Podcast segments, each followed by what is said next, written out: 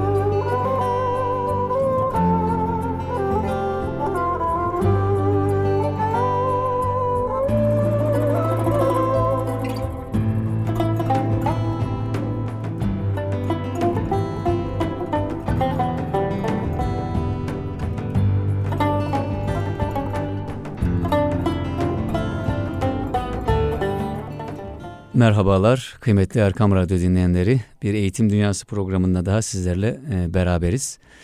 İnşallah bugün bir konuğum var. İGEDER'den Mücahit Kıbrıs kardeşimizi konuk edeceğiz. Biraz sonra inşallah yanımızda olacak. Hemen onun öncesinde İGEDER'de yer alan faaliyetlerden bahsetmek istiyorum, bazı faaliyetlerden. Gönül Kürsüsü programı İGEDER'de devam ediyor. Yazarlarla öğretmenleri buluştuğu bir program. Daha öncesinde o hangi yazar gelecekse o yazarın bir kitabı üzerinden bir sohbet gerçekleştiriliyor. Öğretmenler o kitapları alıyorlar, okuyup değerlendiriyorlar ve bir yazarıyla bir hasbihal gerçekleşiyor değerli dinleyenler. Gönül Kürsüsü'nün formatı bu şekilde. 5 Mayıs'ta erkeklere dönük bir öğretmenlerimize dönük bir program gerçekleşecek Gönül Kürsüsü. Bu programın konuğu da gazeteci yazar İsmail Kılıçarslan, şair İsmail Kılıçarslan olacak. Ve İsmail Kılıçarslan'ın Benim Meselem kitabı üzerinden bir sohbet gerçekleştirilecek. İGEDER'de 5 Mayıs 2015'te saat 7.30'da, akşam 19.30'da gerçekleşecek program. Katılımla ilgili olarak başvuru yapmak isteyen, bilgi almak isteyenler de igeder.org.tr'den bilgi alabilirler kıymetli dinleyenler. Geçen günlerde etkili iletişim becerileri eğitimi gerçekleştirildi. Gökhan Ergür erkeklere, Filiz Güler de bayan eğitimcilerimize 11 Nisan'da gerçekleştirdiler bu programı. Bunlar da çok verimli geçti eğitimcilerden aldığımız geri dönüşlerle.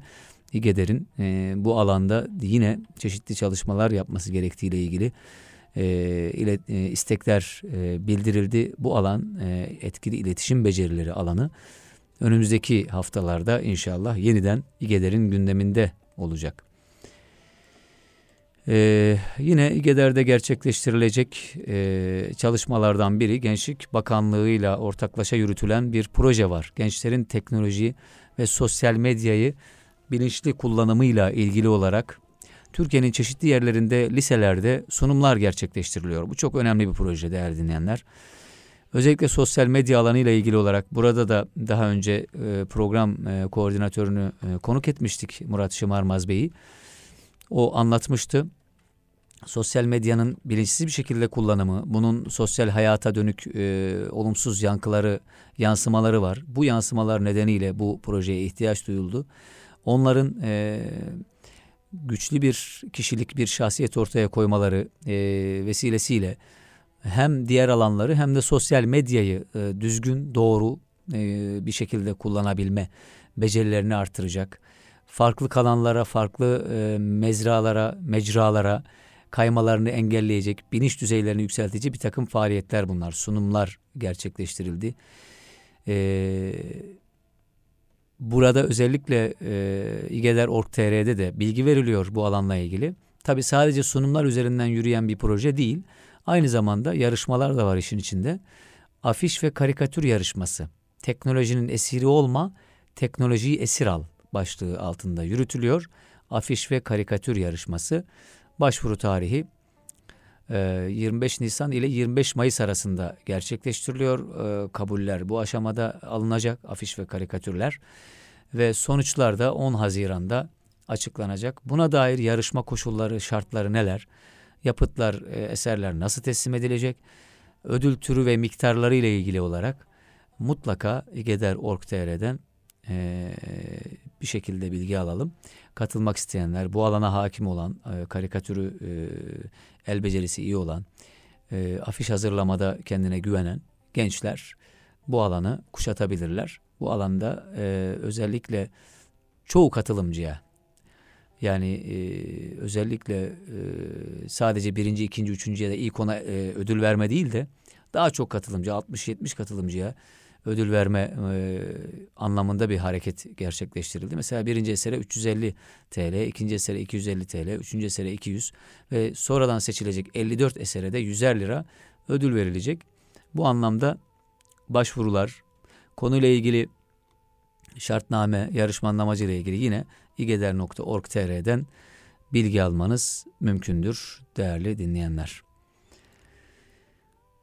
İz Bırakan Eğitimciler programı Aydın'da gerçekleştirildi. İGEDER'in katkılarıyla ve Aydın Nesil Eğitim ve Kültür Derneği tarafından gerçekleştirilen bir program oldu Aydın'da.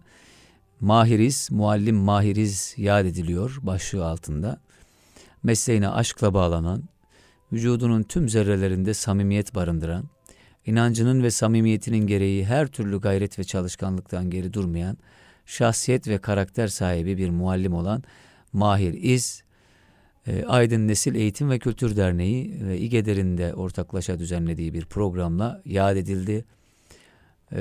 Orada çok güzel geri dönüşler var. İdris Topçuoğlu tarafından Mahir İz, öğretmenliğe adanmış bir ömür olarak öğretmenlere anlatıldı. Mahir İz programları Türkiye'nin çeşitli yerlerinde inşallah çok verimli devam ediyor. Biz bunu Anadolu'nun çeşitli yerlerine yaymayı, orada bu anlamda bir farkındalık oluşturmayı, eğitimcilerin asıl motivasyonunun bu olduğunu düşünüyoruz. Bu anlamda programlar tertip etmeyi sürdüreceğiz İGEDER olarak. Hemen yine bir program ilanı, Eğitimin İhyası, Geleceğin İnşası projesi kapsamında diksiyon ve beden dili eğitimi gerçekleştirilecek İGEDER'de. 25 Nisan 2 Mayıs, 9 Mayıs 3 haftalık periyotla sürüyor. Erkeklere 25 Nisan, 2 Mayıs ve 9 Mayıs, bayanlara da 26 Nisan, 3 Mayıs ve 10 Mayıs'ta erkeklere Ahmet Şahin Akbulut, bayanlara da Reyhan Çınar Avcıoğlu'nun eğitim vereceğini söyleyelim. İGEDER.org.tr'de bilgiler var. Diksiyon ve etkili konuşma eğitimi İGEDER'de gerçekleştirilecek. Program içeriği, kimler katılmalı, hepsi igeder.org.tr'de mevcut. Programa katılmak isteyenler buradan başvurularını gerçekleştirebilirler. Eğitimlerde ücretsiz. Evet. Kıymetli dinleyenler, İGEDER Yönetim Kurulu üyesi ve ARGE birimi sorumlusu koordinatörü kıymetli arkadaşımız Mücahit Kıbrıs yanımızda. Hoş geldiniz Mücahit Hocam. Hoş bulduk Sait Hocam. Nihayet sizi yakalayabildik. Epeydir uğraşıyoruz ama İnşallah bugüne dek geldi. İyisiniz inşallah. Elhamdülillah. Öncelikle sesimizin ulaştığı bütün dinleyicilerimize hürmetlerimizi arz ediyoruz. Bu yoğun İstanbul gününde sizin misafiriniz olmaktan dolayı da mutluyuz. Eyvallah. Biz de öyle. Hocam şimdi gündem yoğun. İGEDER maşallah yine ciddi gündemlerle devam ediyor faaliyetlerine. Önümüzdeki günlerde önemli programlar var. Ben onu özellikle anlatmadım sizden dinlemek için. Erken çocuklukla ilgili zannediyorum Ekim ayında ciddi bir kongre çalışması var. Uluslararası bir kongre çalışması. Ama onun ilk aşamasında da 25 Nisan'da bir çalışmanız olacak değil mi? 25 Nisan'daki o çalışmadan başlayarak inşallah yürütelim. Daha sonra diğer faaliyetleri de soracağım. Evet. Şimdi öncelikle İGEDER'in okul öncesiyle ilgili çalışmaları son dönemlerde çok yoğunlaştığını ifade edebiliriz. Ama bundan önce şunu ifade etmek lazım. İGEDER tabii farklı branşların ihtisaslaşma merkezi olarak da düşünülebilir. Öğretmen platformları çerçevesinde okul öncesi öğretmenleri platformumuzun çalışmaları doğrultusunda okul öncesiyle ilgili çalışmaları yürütüyoruz. Evet. İlk olarak İGEDER okul öncesi ile ilgili çalışmaları 2010 yılında yapmış olduğu 1. okul öncesi öğretmenleri zirvesi ile başladı. Ayın 25'inde, 25 Nisan'da ikinci okul öncesi öğretmenleri zirvemizi inşallah gerçekleştirmiş olacağız. Tabii bu alanı niye tercih ettiniz hocam? Mesela başka alanlar öncelikli olabilirdi. Bunu öncelikli sıraya koymanız, yani okul öncesine yoğunlaşmanızın temel bir gayesi olmalı. Niye bu alanı tercih ettik, seçtik? Niye bu alanı tercih ettik? Aslında eğitim hayat boyu devam eden bir olgu, fakat eğitimde kritik bir dönem olarak erken çocukluk eğitimi, yani okul öncesi dönemi, temel becerilerin kazanıldığı, yoğun öğrenme faaliyetlerinin yaşandığı, kültürel normların teşekkül ettiği, değerlerin filizlendiği hassas bir süreç. Eyvallah. Bundan dolayı böyle bir çalışmaya adım attık. Fakat bunun da öncesinde İnsan unsuru bizim açımızdan elzem, insana dair her alanda eğitim söz konusu. Ege Derin'de ihmal edebileceği bir alan değil okul öncesi. Tabii bütün süreçlerden önce iyi bir insan yetiştirmek, bebeğin dünyaya gözlerini açtığı andan itibaren başlıyor. Fakat kültürümüzde bu daha da gerilere götürülüyor. Eyvallah. İyi bir insan yetiştirebilmek için, iyi bir çocuk yetiştirebilmek için öncelikle iyi bir babaanne, anneanne yetiştirmek lazım. Evet. Değil mi? Eyvallah. İyi bir babaanne, anneanne yetiştirmek lazım. Ki müteselsilen günümüze kadar bu eğitim süreçleri ideal bir şekilde ulaşabilsin. Tabii bu işin bir de anne karnı boyutu var. Anne karnında eğitimin imkanının konuşulduğu zamanlardayız. Tabii bizim konumuz erken çocukluk eğitimi deyince 0-8 yaş arasını kapsayan dönem. 0-6 okul öncesi olarak kabul ediliyor biliyorsunuz. 0-8 olunca ilkokulun bir kısmı da erken çocukluk eğitiminin içerisine dahil olmuş oluyor. Evet. Şahsiyetin gelişimiyle ilgili değil mi? Bilimsel araştırmalar da zannediyorum. Şimdi bizde atalardan duyduğumuz insan 7'sinde neyse 70'inde odur sözü var ya. Onu bilimsel olarak da insanlar artık ispat etmişler. Ne diyorlar? Kişilik gelişimi büyük oranda bu yaş dilimlerinde oluşuyor.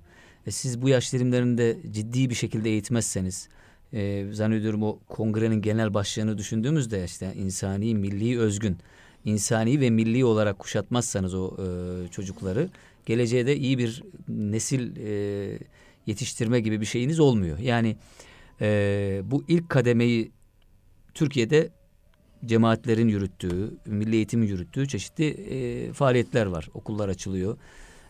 Bu anlamda yerli bir müfredat mı önereceksiniz? Yani bu böyle bir kaygı zannediyorum var sizde.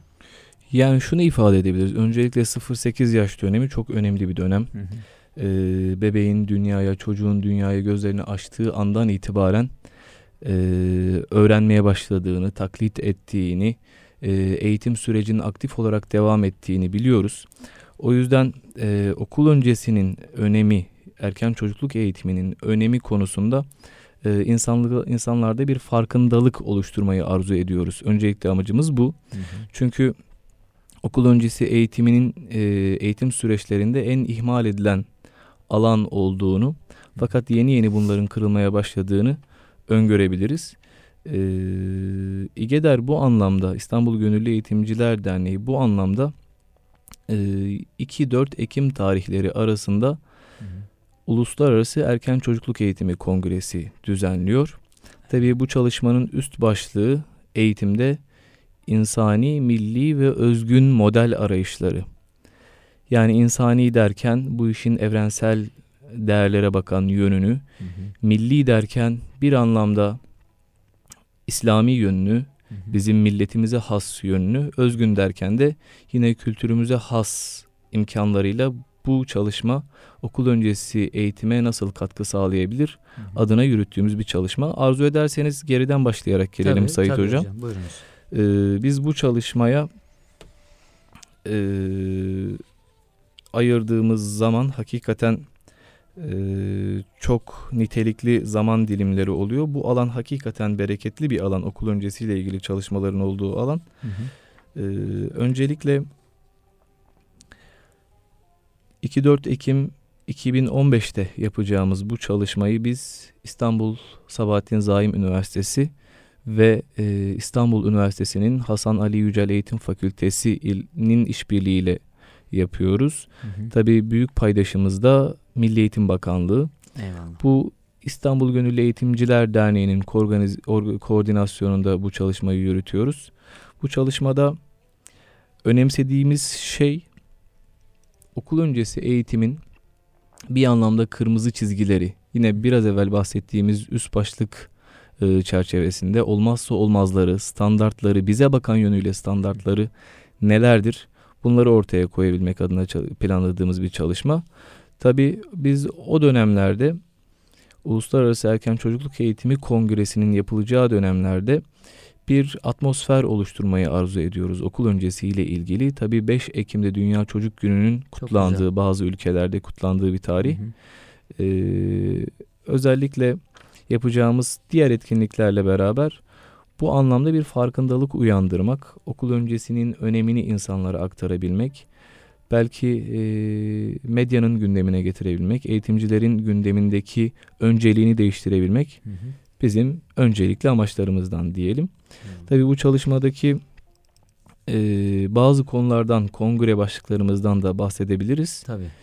Dinleyicilerimiz içerisinde bununla ilgilenecek, hani bu anlamda belki bu çalışmaya katılmak isteyecek araştırmacılar çıkabilir. Akademisyenler, alan uzmanları, onları öğretmenler. Onları başlık olarak verebiliriz hocam. Neler var? Konularımız arasında tabii 20 konu belirledik.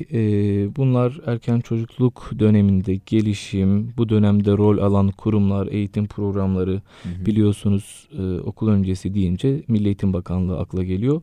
Bunun haricinde Diyanet İşleri Başkanlığı da Kur'an kurslarında 4-6 yaş Kur'an kursu hizmeti vermeye başladı. Pilot uygulamalar bölümü geçildi. Dolayısıyla Diyanet İşleri Başkanlığı da bu olaya doğrudan müdahil olmuş oldu. Evet. Onların da kendi açılarından bir müktesebatı söz konusu. Sivil toplum örgütlerinin, özel okulların, şahsi teşebbüslerin de belli bir müktesebatı var. Hı hı. Bu anlamda erken çocukluk eğitimde rol alan kurumlar ve eğitim programları deyince İlk olarak Milli Eğitim Bakanlığı, sivil toplum örgütlerinin çalışmaları, özel teşebbüsler ve Diyanet İşleri Başkanlığı'nın çalışmasıyla sınırlandırıyoruz. Hı hı. Tabii bunun öncelikle felsefi temelleri ve amaçları bu kongrenin konularından bir tanesi. Yine dediğimiz gibi biraz evvel ailenin rolü, yeni yaklaşımlar, Türkiye'de erken çocukluk eğitiminin tarihi gelişimi gibi konular konularımız arasında. Bizim burada ayrıca yapacağımız temel sahiplerden bir tanesi de erken çocukluk döneminde din eğitimi. Belki bu konuyu biraz konuşabiliriz. Tabii. Din eğitimi Türkiye'deki eğitim kademelerinde 4. sınıftan itibaren başlıyor. İlkokulda başlıyor. Ortaokulda seçmeli derslerle, din kültür ahlak bilgisi dersleriyle devam ediyor.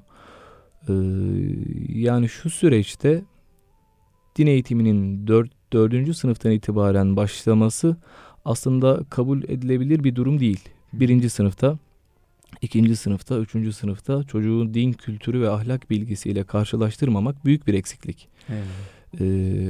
Oysa ki özellikle okul öncesi konusunda Batı'da okul öncesiyle ilgili pastadan büyük payı kilise ve kiliseye bağlı sivil toplum örgütleri alıyor. Hı hı.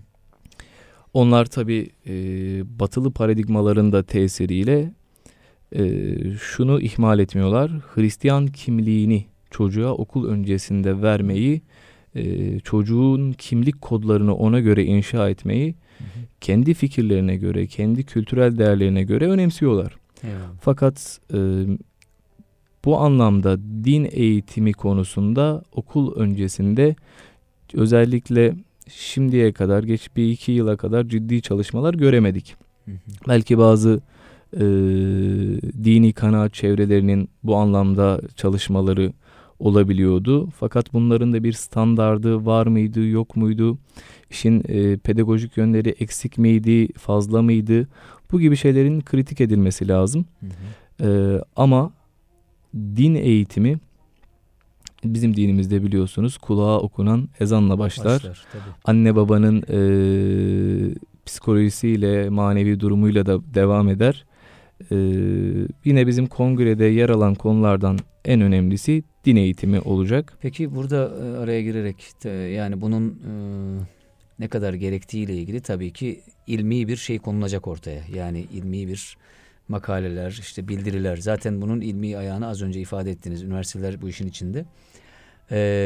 Zorunlu din eğitiminin kaldırılmasıyla ilgili bir takım yaygaranın koptuğu bir dönemdeyiz. Hani özellikle seçim öncesi bazıları parti programlarına da koyuyor veya birileri olmalı, birileri olmamalı tartışmalarının olduğu bir dönemde. Onu biraz daha geri çekme işi daha çok tartışmaya götürür mü? Yoksa bunu ikna konusunda ne yapmak lazım? Neler olacak?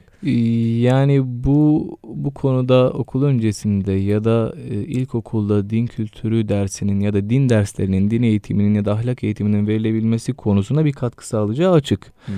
Bunu işte kişilerin, grupların, siyasi partilerin ideolojilerine göre önceden hesaplayabilmek mümkün, ne tepki verebileceklerini. Evet. Ama şu unutulmamalı, burası Anadolu coğrafyası, İslam ile yüzyıllardır müşerref olmuş değerli bir coğrafya. İslam bu ülkenin en büyük değeri ve hakikati.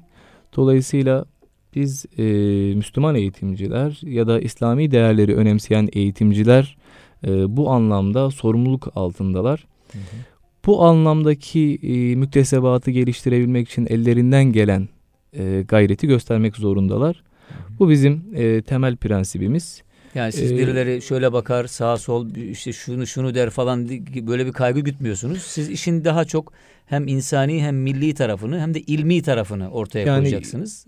Ve böylece işin eğitim süreçlerine yansıyan tarafları bizi daha çok ilgilendiriyor.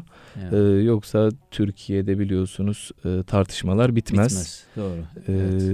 Yani özellikle bu konuda bir gelişme kat edebilirsek, çünkü Diyanet İşleri Başkanlığı da okul öncesi alanına dahil oldu. Bazı demin ifade ettiğimiz gibi dini kanaat çevreleri bu anlamda kendilerine has müktesebatları var. Belki biz bu çalışmada Uluslararası Erken Çocukluk Eğitimi Kongresi'nde Diyanet İşleri Başkanlığı'nın programını inceleme, tartışma, kritize etme imkanımız olacak. Hı hı. Onların çalışmalarını eleştirip belki nitelikli katkı sunma imkanımız olabilecek. Eyvallah. Aynı şekilde diğer örnekleri görebilme imkanımız da olacak. Hı hı. Biz sadece Diyanet İşleri Başkanlığı'nın değil, Milli Eğitim Bakanlığı'nın okul öncesi eğitimdeki aldığı mesafe ya da çalışmanın okul öncesi programlarının niteliği konusunda onlara da bir tartışma ortamı sunmuş olacağız. Yani dolayısıyla bizim amacımız bu çalışmadaki okul öncesi alanında erken çocukluk döneminde yapılacak olan çalışmaların niteliğini artırabileceği nacizane bir katkı sunmak. Nacizane derken bu işin tabii bir uluslararası boyutu da olacak. Evet.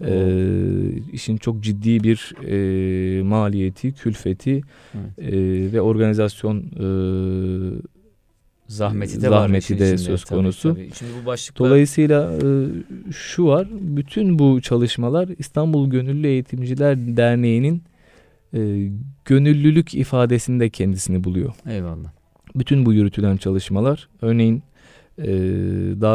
davetli olan ülkelerden bizim beklediğimiz şey, kendi ülkelerindeki erken çocukluk eğitimi müktesebatını bizlere aktarabilmeleri, teori, pratikteki uygulamalar, kendilerine has özgün çalışmalar, mümkünse etik, ahlaki eğitim, din eğitimi. Hı hı.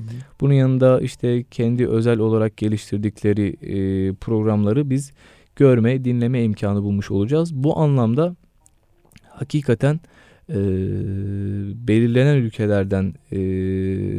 Hangi ülkeler var hocam genel olarak? Belirlediğimiz ülkeler, yani bilim kurulumuzun belirlediği ülkeler Japonya, Güney Kore, Rusya, Malezya, Endonezya, Tunus, Cezayir, İran, Pakistan, İsviçre, Belçika, Avustralya, Almanya, İtalya, Avusturya, İngiltere, Amerika, Makedonya, Çin ve Kazakistan.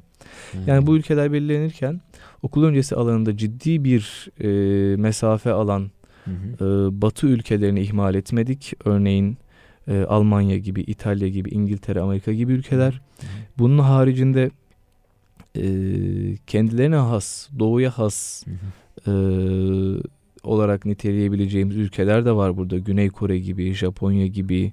Çin modeli mesela Çin ben merak gibi, ediyorum. Yani evet çok ilginç. Ve yelpazesi de çok geniş. Yani yelpaze de çok geniş. Müthiş bir şey çıkacak zannediyorum o kongre sonrasında. Olumlu ve olumsuz uygulamaları görme imkanımız tabii, var. Tabii. Bunun haricinde tabii İslam ülkelerindeki uygulamaları, okul öncesi eğitimi uygulamalarını görme imkanımız olacak. En azından onların bu anlamdaki çalışmalarını somut olarak görebileceğiz. Hı hı. Ve kendilerine has uyguladıkları eğitim modellerini de inceleme imkanı olacak. Eyvallah, eyvallah. Örneğin Malezya bu konuda iyi bir örnek olabilir. Endonezya, Tunus, Cezayir gibi ülkeler. Hı hı. Ama mesela ben İran'ı da çok merak ediyorum. Acaba onlar bu çalışmayı nasıl yürütüyorlar? Okul öncesiyle ilgili çalışmaları nedir? Ya da 0-8 yaş eğitimine denk gelen erken çocukluk eğitimi dediğimiz o alanı nasıl dolduruyorlar? İran'la ilgili mesela çok ciddi bir bilgi eksikliği söz konusu. Kesinlikle. Bununla her alanda ilgili, olduğu gibi. Yani bu alanda bununla ilgili de özel gayretler var. Oradan yapılan temaslar doğrultusunda ciddi bir çalışma ortaya çıkacak. Konulara devam edersek hocam. Tabii hocam. Tabii. Din eğitimi dedik en son. En son din eğitiminde kaldık ama bunu şahsiyet ve kişilik eğitimiyle bütünleştirerek aktarmak belki önemli. İşte erken çocukluk eğitiminde öğrenme ve öğretme süreçleri. Tabii bu alanda bir sorunlar var. Sorunların çözüm önerileri neler olabilir? Özellikle yeni medyanın rolü erken çocukluk eğitiminde.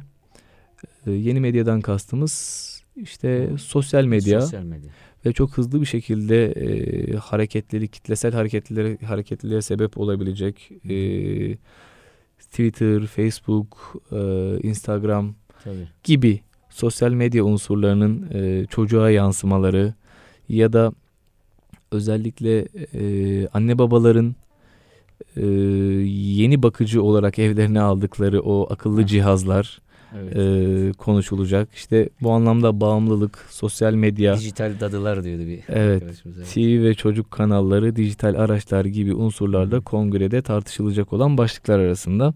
Evet. Tabii belki buna bir parantez açmak gerekebiliyor. Özellikle anne babalar artık akıllı cihazları çocuklarına böyle bir ya daha doğrusu kendilerine bir alan yaratmak olarak görüyorlar. Evet. Bir işi veriyorsa tableti ver, bilgisayarı ver ya da akıllı telefonu ver, akıllı cihazı ver. O arada anne baba yemek yapsın ya da işte işleri varsa işlerini görsünler ya da ayaklarını uzatsınlar, dinlensinler. Tabii bu ne kadar doğru, ne kadar mantıklı. Artık çocuklar kitap gördüklerinde kitapları bile akıllı cihaz zannedip kapaklarından kaydırmaya başladılar.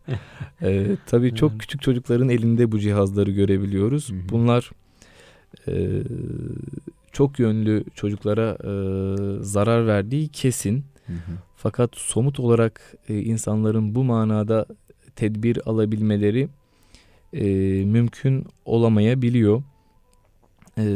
Çocuklara örneğin özellikle video paylaşım sitelerinde 1 saatlik, 2 saatlik çizgi filmlerin şarkıların birleştirildiği ve çocuğun en az 1,5 saat başında kalabileceği şekilde videolar var. Anne babalar bunları daha çok tercih ediyor. En azından çocuk 1 saat boyunca onun başında kalabilsin diye. Tabii çocuk bu videoların başında, internette izlediği çizgi filmlerin başında kalırken acaba neye maruz kalıyor? Örneğin içerisinde değerlerimize aykırı olan hangi karakterler, hangi çizimler onların önünden, gözlerinden geçerek ruhlarına işliyor, ruhlarında iz bırakıyor. Örneğin birçok İngilizce şarkıda ya da İngilizce çocuk şarkısında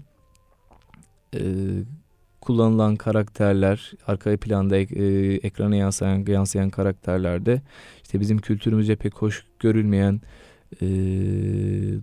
domuz ya da işte dini değerlerimize aykırı olan ifadeler, içki görüntüleri işte ya da çok böyle mahremiyet eğitimini sarsıcı nitelikteki çıplaklıklar göze çarpabiliyor ya da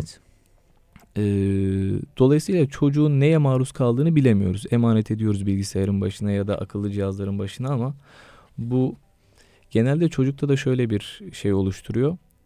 Çocuğu daha hırçınlaştırıyor. Belki video devam ederken çocuk sessiz sakin dinliyor ama şeyi elinden aldığınızda, cihazı elinden aldığınızda çocuk aşırı tepki vermeye başlıyor. Bu çocuk için de çok olumlu bir yön değil. Ciddi bir sıkıntı bu tabii Mücahit Hocam. Yani bu biz ailelerin de çocuğu olan herkesin yaşadığı problem. Çünkü çocuklar artık onunla doğuyorlar adeta. Yani o zaman bu kongre sadece yapacağınız inşallah bu erken çocukluk eğitimi ile ilgili kongre sadece eğitimcileri, akademisyenleri ilgilendirmiyor. Aynı zamanda velilerin de ciddi katılımı gerekir. Burada ciddi bir bilgilenme, hani yanlışları görme ve bu anlamda çocuk yetiştirmeyi öğrenme anlamında kazanımlar olacaktır. Bu erken çocukluk kongresini takip etmek gerekir. Hocaları direkt birinci ağızdan, yani işin sahada olan hocalardan da dinlenecek. Sonuçta işin akademik boyutunu bilenlerden dinlenecek mesele. Çok önemli bir kongre inşallah. Tabii hocam sizin alanınıza giren yönü itibariyle siz de edebiyatçısınız, şairsiniz. Şiirlerinizi beğenerek okuyoruz. Çoğunluğu da bizim duygularımıza karşılık gelen şeyler. O anlamda bu işin bir de yayın ve edebiyat bölümü var okul öncesinde. Çocuk kitapları ve edebiyatı, dergiler, dediğimiz gibi dijital kaynaklar, materyaller, çocuk şiirleri ile ilgili bir çalışmada olacak. Bunun haricinde erken çocukluk eğitiminde oyun ve oyuncaklar, sanat ve musiki eğitimi, Türkçe eğitiminin önemi gibi konularda çalışma içerisinde yer alacak. Ama sonuç itibariyle bizim bu çalışmadan beklediğimiz şey üst başlıkta belirttiğimiz ifadeler. Eğitimde insani, milli ve özgün model arayışlarına nasıl bir katkı sunabilir? Çalışmanın ana gayesi bu. Tabii okul öncesi bu anlamda bu tarz çalışmalara çok açık bir alan. Bizim bu anlamdaki müktesebatımızı geliştirmemiz lazım. Üstadım eyvallah. Yani genel olarak kongreye dair bilgilendik. Şimdi önümüzdeki günlerde gerçekleştirilecek zirveyle ilgili bilgi sahibi olalım ama öncesinde bir kısa bir ara verelim. Mücahit Kıbrıs hocamız İGEDER'den konuğumuz, kıymetli dinleyenler. Ekim ayında gerçekleştirilecek kongreyle ilgili bilgiler verdi bize. O kongreye katılmak isteyenler, özellikle bu az önceki başlıklarla ilgili olarak sunum gerçekleştirmek isteyen, katkı sunmak isteyen kıymetli dinleyenlerimiz mutlaka Mücahit Bey ile igeder.org.tr'den de ulaşabiliyorsunuz. İlanları var. Özellikle yakın dönemde de gerçekleştirilecek okul öncesi öğretmenleri zirvesi olacak. İkincisi gerçekleştiriliyor. Kısa bir ara verelim Mücahit Hocam. Hemen aradan sonra bu konuyu soracağım inşallah. Aradan önce Sait Hocam, kongremizin başvuru sayfası erkençocuklukkongresi.org. Çok güzel. erkençocuklukkongresi.org'dan sunum başvurularını, katkılarını yapabilirler. Hem akademisyenler, hem alan uzmanları, hem bu anlamda müktesebatı olan değerli hocalarımız. Eyvallah. Peki kısa bir ara, daha sonra buradayız.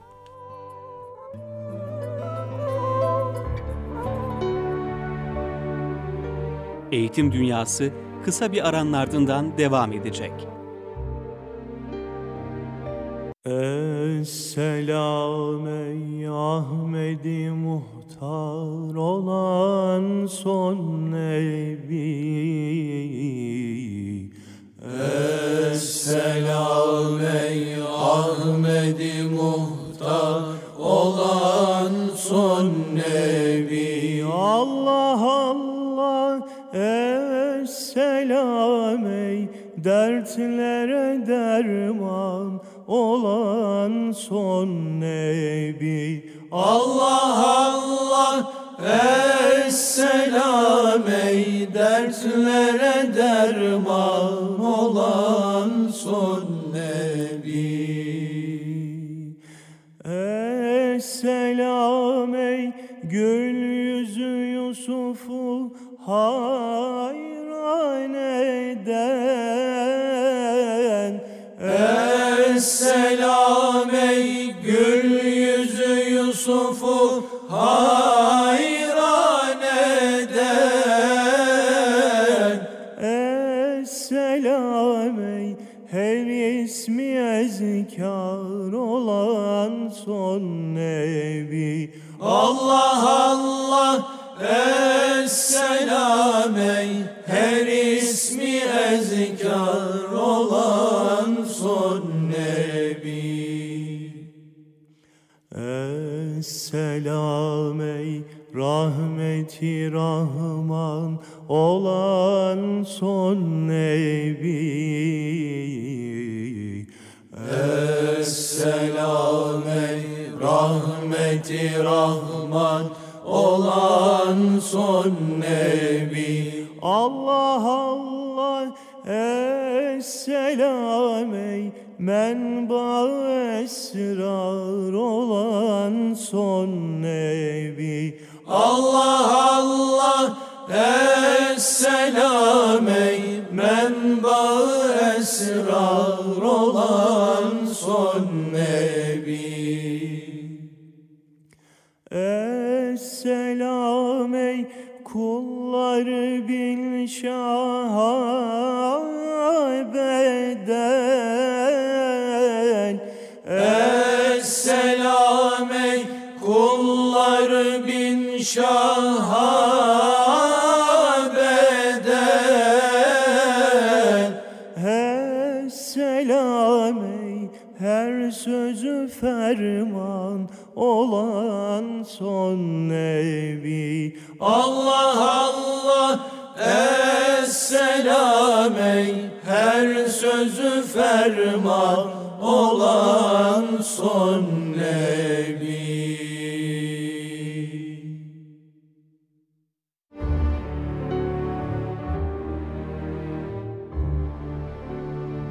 Eğitim Dünyası devam ediyor.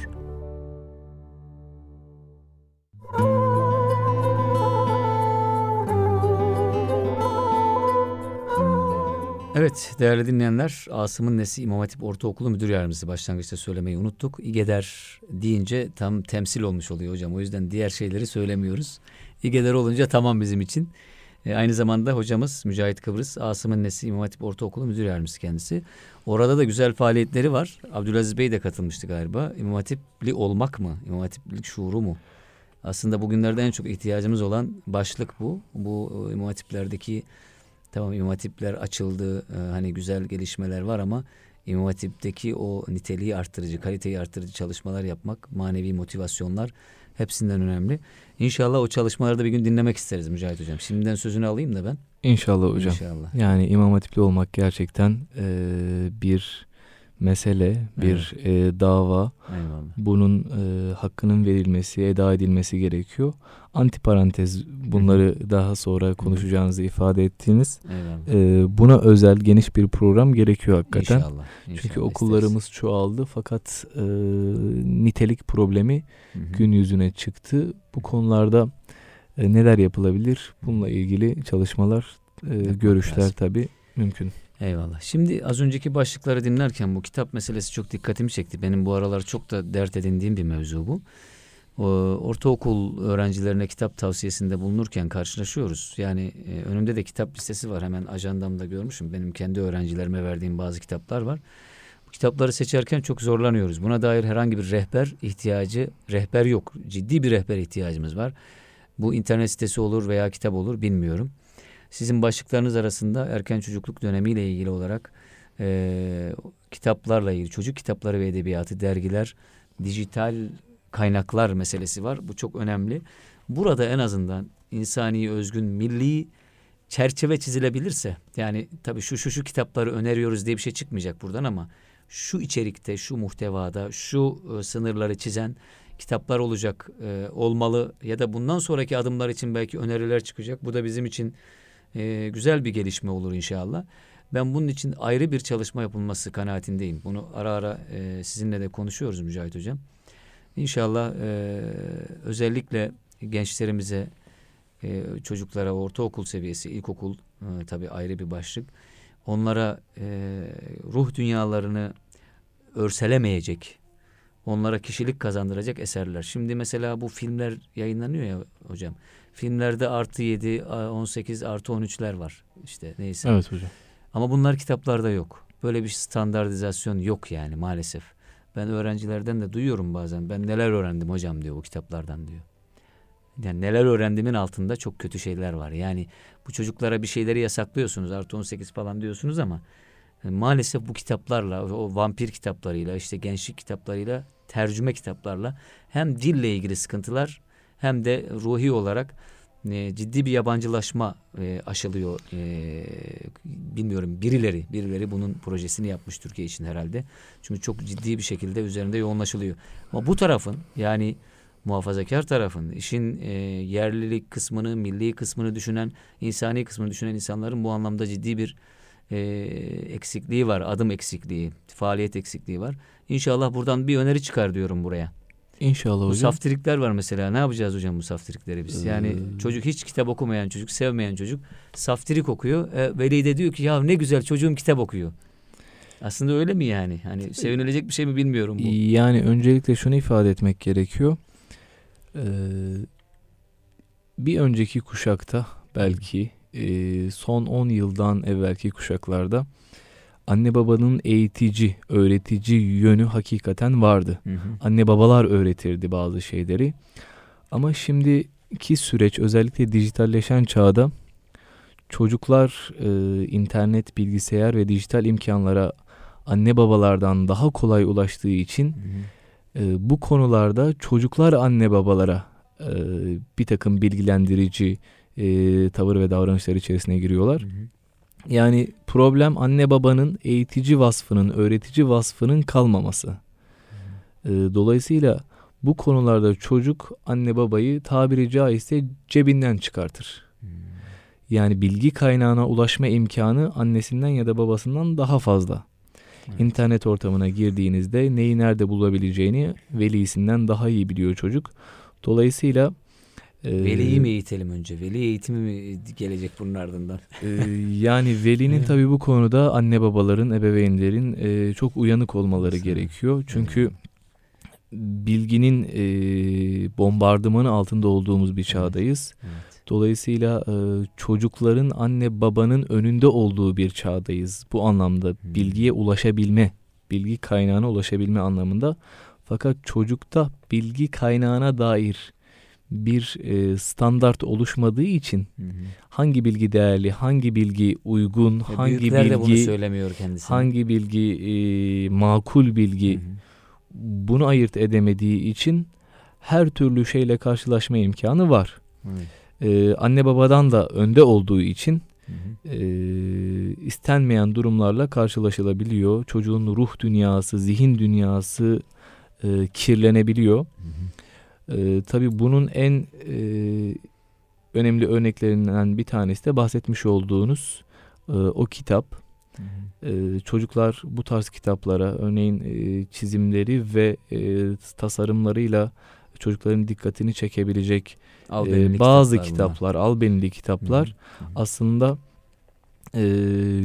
kültürel ya da dini kültürel açıdan tam bir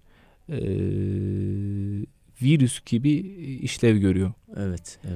Maalesef. Örneğin şöyle bahsetmiş olduğunuz o kitapta da yayılıyor yani. Evet. Tabii ki. Bahsetmiş olduğunuz o kitapta basit ilk açtığımızda karşılaştığımız sahnelerden bir tanesi, biraz evvel bahsettiğimiz gibi bir domuzun ev içerisinde bulunan bir minibardan içki içip işte sarhoş olması, evi dağıtması, anne babanın sonra gelip işte oraları temizlemesi filan gibi bir sahne. Tabii bu sahnedeki kullanılan karakterler bizim dinimizde, kültürümüzde uzaktan yakından alakası yok ama çocuğun gözünde bu meşrulaştırıldığında, sıradanlaştığında çocuk kendisini hangi kültüre daha yakın hisseder bilemiyorum. Kesinlikle. Bu bir soru ama cevabı da içinde barındıran bir soru. Yani bilemiyorum. Bu tarz çalışmaların artması lazım. Hocam çok şimdi desteklemek lazım bu tarz çalışmaları. Tabii önerdiğimiz şey şu. Kaynak seçimi konusunda. Kaynaktan kastımız ansiklopedi falan değil. Okul öncesinde ise bu anne baba çocuğuna alacağı kitaplardaki araması gereken standart özellikler, asgari özellikler neler olmalı? Çizimlerin örneğin nasıl olması gerektiği konusunda gözüne estetik gelen bir önceliği olmalı yani. Evet. Bunun haricinde kitapların içerdiği karakterler, örneğin hayvanlarla ilgili eğitici kitaplarda kullanılan hayvanlar, kullanılan nesneler, görüntüler, bunlar velinin ya da anne babanın ince eleyip sık dokumasından geçmeli. Mesela İngilizce kitaplarında var o değil mi hocam? İngilizce kitaplarına bakıyorsunuz. İngilizce öğretirken tamamen İngiliz yaşam tarzıyla öğretiliyor bunlar. Yani anne babanın görünüşü, kıyafetleri, işte alışkanlıkları vesaire. Ben Gana'da denk gelmiştim. Gana'da bir Nasrüddin abimiz var. O Müslüman eğitimcilerden biri. Bu işleri de sahiplenmiş biri. Anaokuluyla ilgili çalışma yaparken bir kitap gösterdi bize. Dedi ki hocam ben bu kitabı dedi dönüştürdüm dedi. Aslında bu Hristiyan anaokullarında öğretilen, okutulan bir kitap. Ama hep Hristiyani unsurlar var. Oturdum ben bunları yeniden yazdım dedi. Bu şekilleri yeniden çizdirttim dedi falan. Evet. Yani Gana'da bu hassasiyet gösterilirken yani burada hani bu kadar gelişmişlik ve imkan içerisinde bu gibi faaliyetleri yürütmemek büyük vebal diye düşünüyorum. Zannediyorum bu kongrede sadra şifa olacak bir kongre. İnşallah ciddi önerilerle gelecek. Hocam hemen şu okul öncesi öğretmenler zirvesine geçelim. O zirveye geçmeden daraldı. Önce tekrar hatırlatalım. İGEDER İstanbul Gönüllü Eğitimciler Derneği 2-4 Ekim tarihleri arasında Uluslararası Erken Çocukluk Eğitimi Kongresi düzenliyor. Eyvallah. Bunun üst başlığı eğitimde insani, milli ve özgün model arayışları.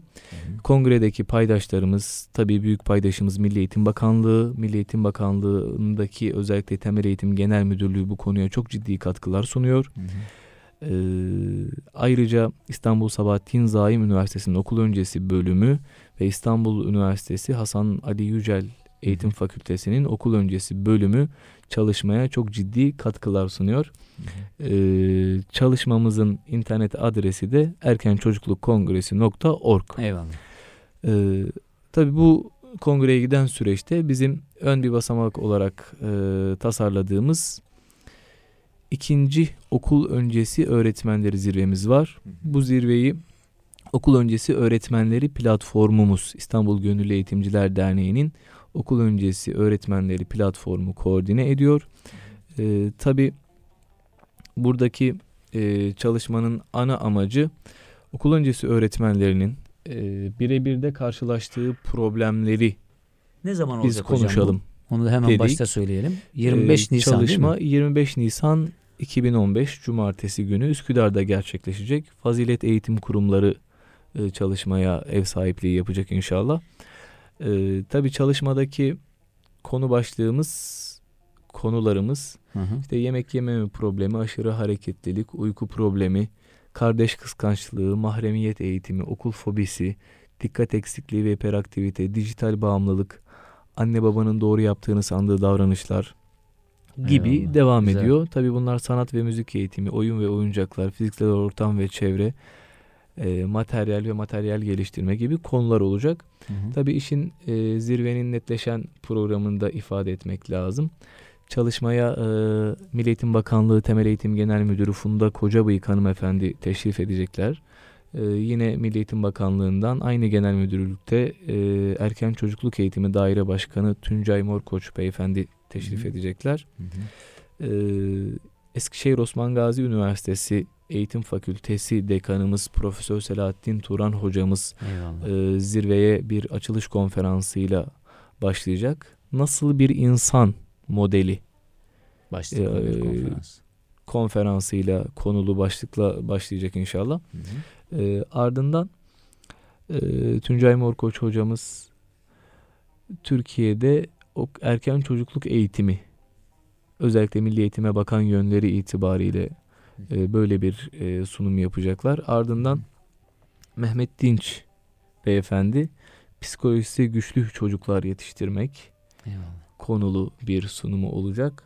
Okul fobisi, dikkat dağınıklığı ve hiperaktivite gibi konularda ilgili paydaş üniversitelerdeki akademisyenler tarafından verilecek. Tabii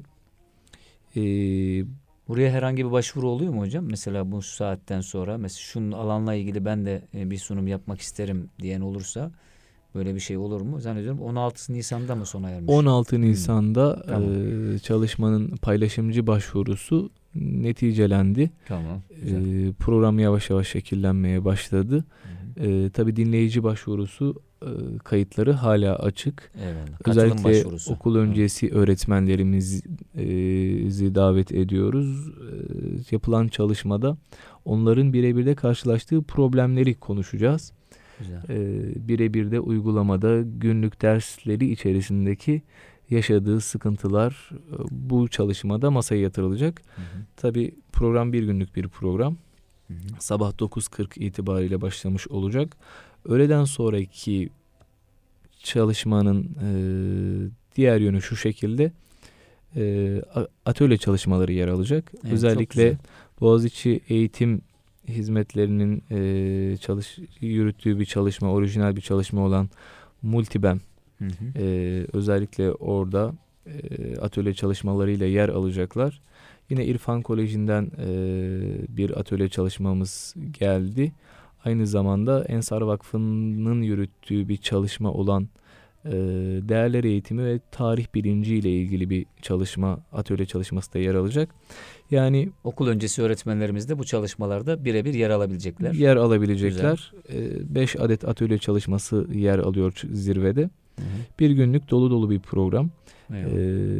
Tabii çalışmanın sonunda da katılımcı belgeleriyle çalışma bitmiş olacak. Şimdi Anadolu'dan geldim diyelim ki ben. Bana böyle bir kalma imkanı vesaire veriyor mu İGEDER? Böyle bir şeyiniz var mı? Söyleyelim ben. Anadolu'dan dinleyicilerimiz şimdi onu soruyorlardır mutlaka. Hani gelseler öyle bir imkan var zannediyorum değil mi? Yani misafir etme imkanımız var. Anadolu'dan gelen dinleyicilerimiz olursa İGEDER'e başvuru yapabilirler. İGEDER onlara gerekli imkanı sağlayacaktır. Eyvallah. Şimdi ben Duran Başkan'ı bir arayayım falan diyeceksin zannettim.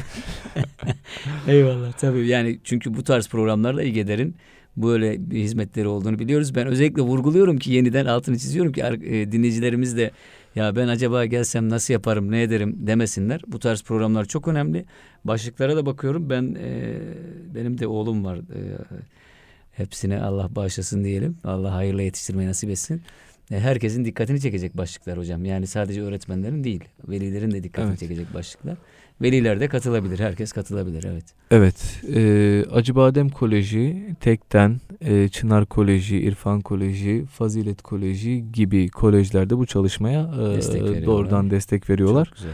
Özellikle okul öncesi hocalarını buraya yönlendirmeyi planlıyorlar. Şu anda hemen hemen katılımcı sayısı dolmak üzere okul öncesiyle ilgili olan hocalarımız, bunlar Milli Eğitim Bakanlığı'nda çalışan hocalarımız olabilir, Diyanet İşleri Başkanlığı'nın çalışmasını yürüten hocalarımız olabilir, sivil toplum örgütlerinin, özel eğitim merkezlerinin okul öncesi çalışmaları yürüten özel teşebbüslerin, eğitime dönük çalışmalar yapan uzmanları da çalışmaya katılabilir. Çalışma okul öncesi bölümü okuyan, eğitim fakültelerinde okul öncesi bölümü okuyan öğrencilere de açık bir çalışma. Dolayısıyla ikinci okul öncesi öğretmenleri zirvesi İGEDER okul öncesi öğretmenleri platformunun koordinesinde 25 Nisan Cumartesi günü Üsküdar'da Fazilet Eğitim Kurumları'nın ev sahipliğinde başlayacak inşallah. Eyvallah. Çok teşekkür ediyoruz Sayın Hocam. Şimdi Mücahit Kıbrıs Hocamızda aslında konuşmamız gereken başka başlıklar da var değerli dinleyenler. İGEDER'in yaklaşık 10.000 öğretmen üzerinde yaptığı, 10.000 öğretmenin katıldığı bir TEOK anketi vardı. TEOK'la ilgili sonuçların değerlendirildiği.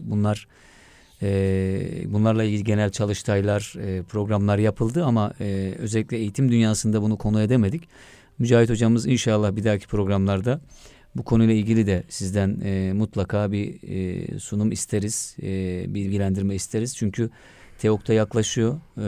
TEOK öncesi ya da sonrası genel değerlendirmeler çok önemli. Siz aynı zamanda milli eğitime bu çalışmalarla ışık da tutmuş oluyorsunuz. Bu çalışmalar çok bereketli çalışmalar. Gönüllü çalışmalar, az önce siz esas vurguladığınız, tırnak içinde belirttiğiniz. Şöyle ifade edelim hocam. İstanbul Gönüllü Eğitimciler Derneği'nin ARGE biriminin yürütmüş olduğu bir çalışma olan temel eğitimden orta öğretime geçiş sistemi araştırması yapıldı. Eyvallah. Türkiye'de 169.000 muhatap öğretmen kitlesinden 13.000'i gibi büyük bir rakama ulaşıldı. Müthiş. Ve evet, yüz yüze bir anket çalışılması yürütüldü. Konumuz şu idi: TEOK sisteminin, temel eğitimden orta öğretime geçiş sisteminin eğitime yansımaları. Tabii bunu öğretmen bakış açısıyla ortaya koyabilmek. 13.000 öğretmenle yüz yüze birebir çalışma yapıldı. Ve bu çalışmada bir sonuç ortaya çıktı tabii ki öğretmenlerin kanaatleri açısından. Evet. Bunları Milli Eğitim Bakanlığı'yla yaptığımız bir çalıştayda değerlendirebilme imkanı olduk. Bulduk.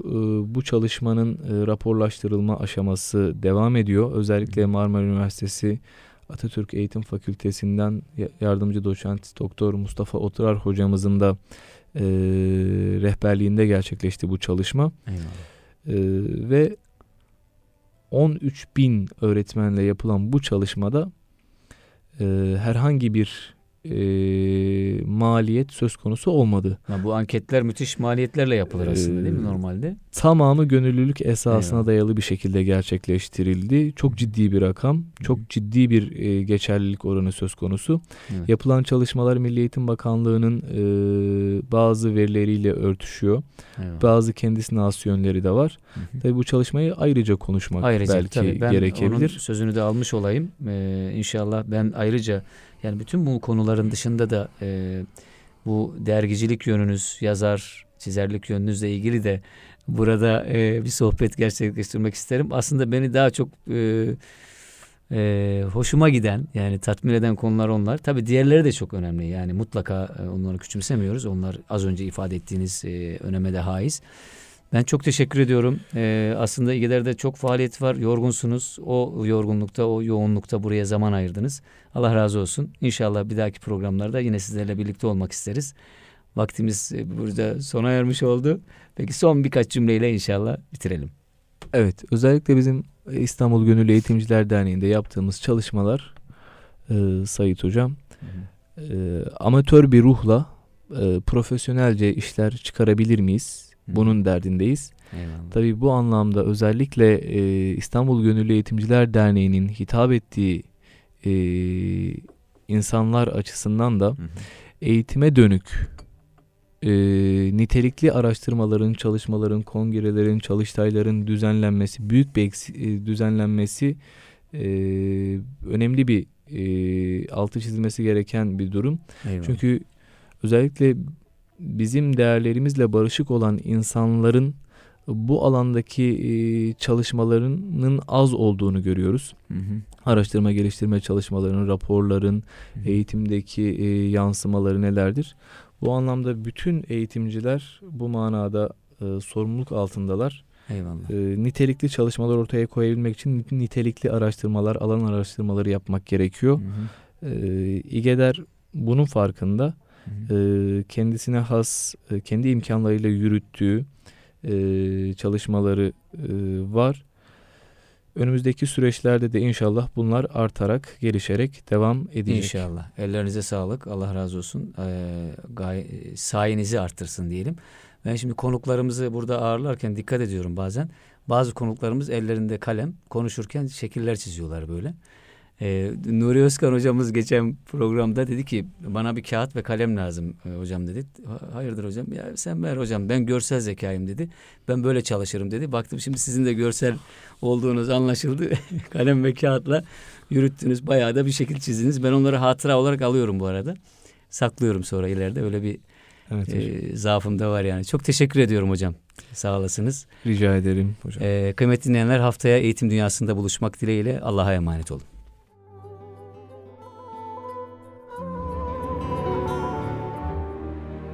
İGEDER'in katkılarıyla yayına hazırlanan Sait Yavuz'la Eğitim Dünyası programını dinlediniz.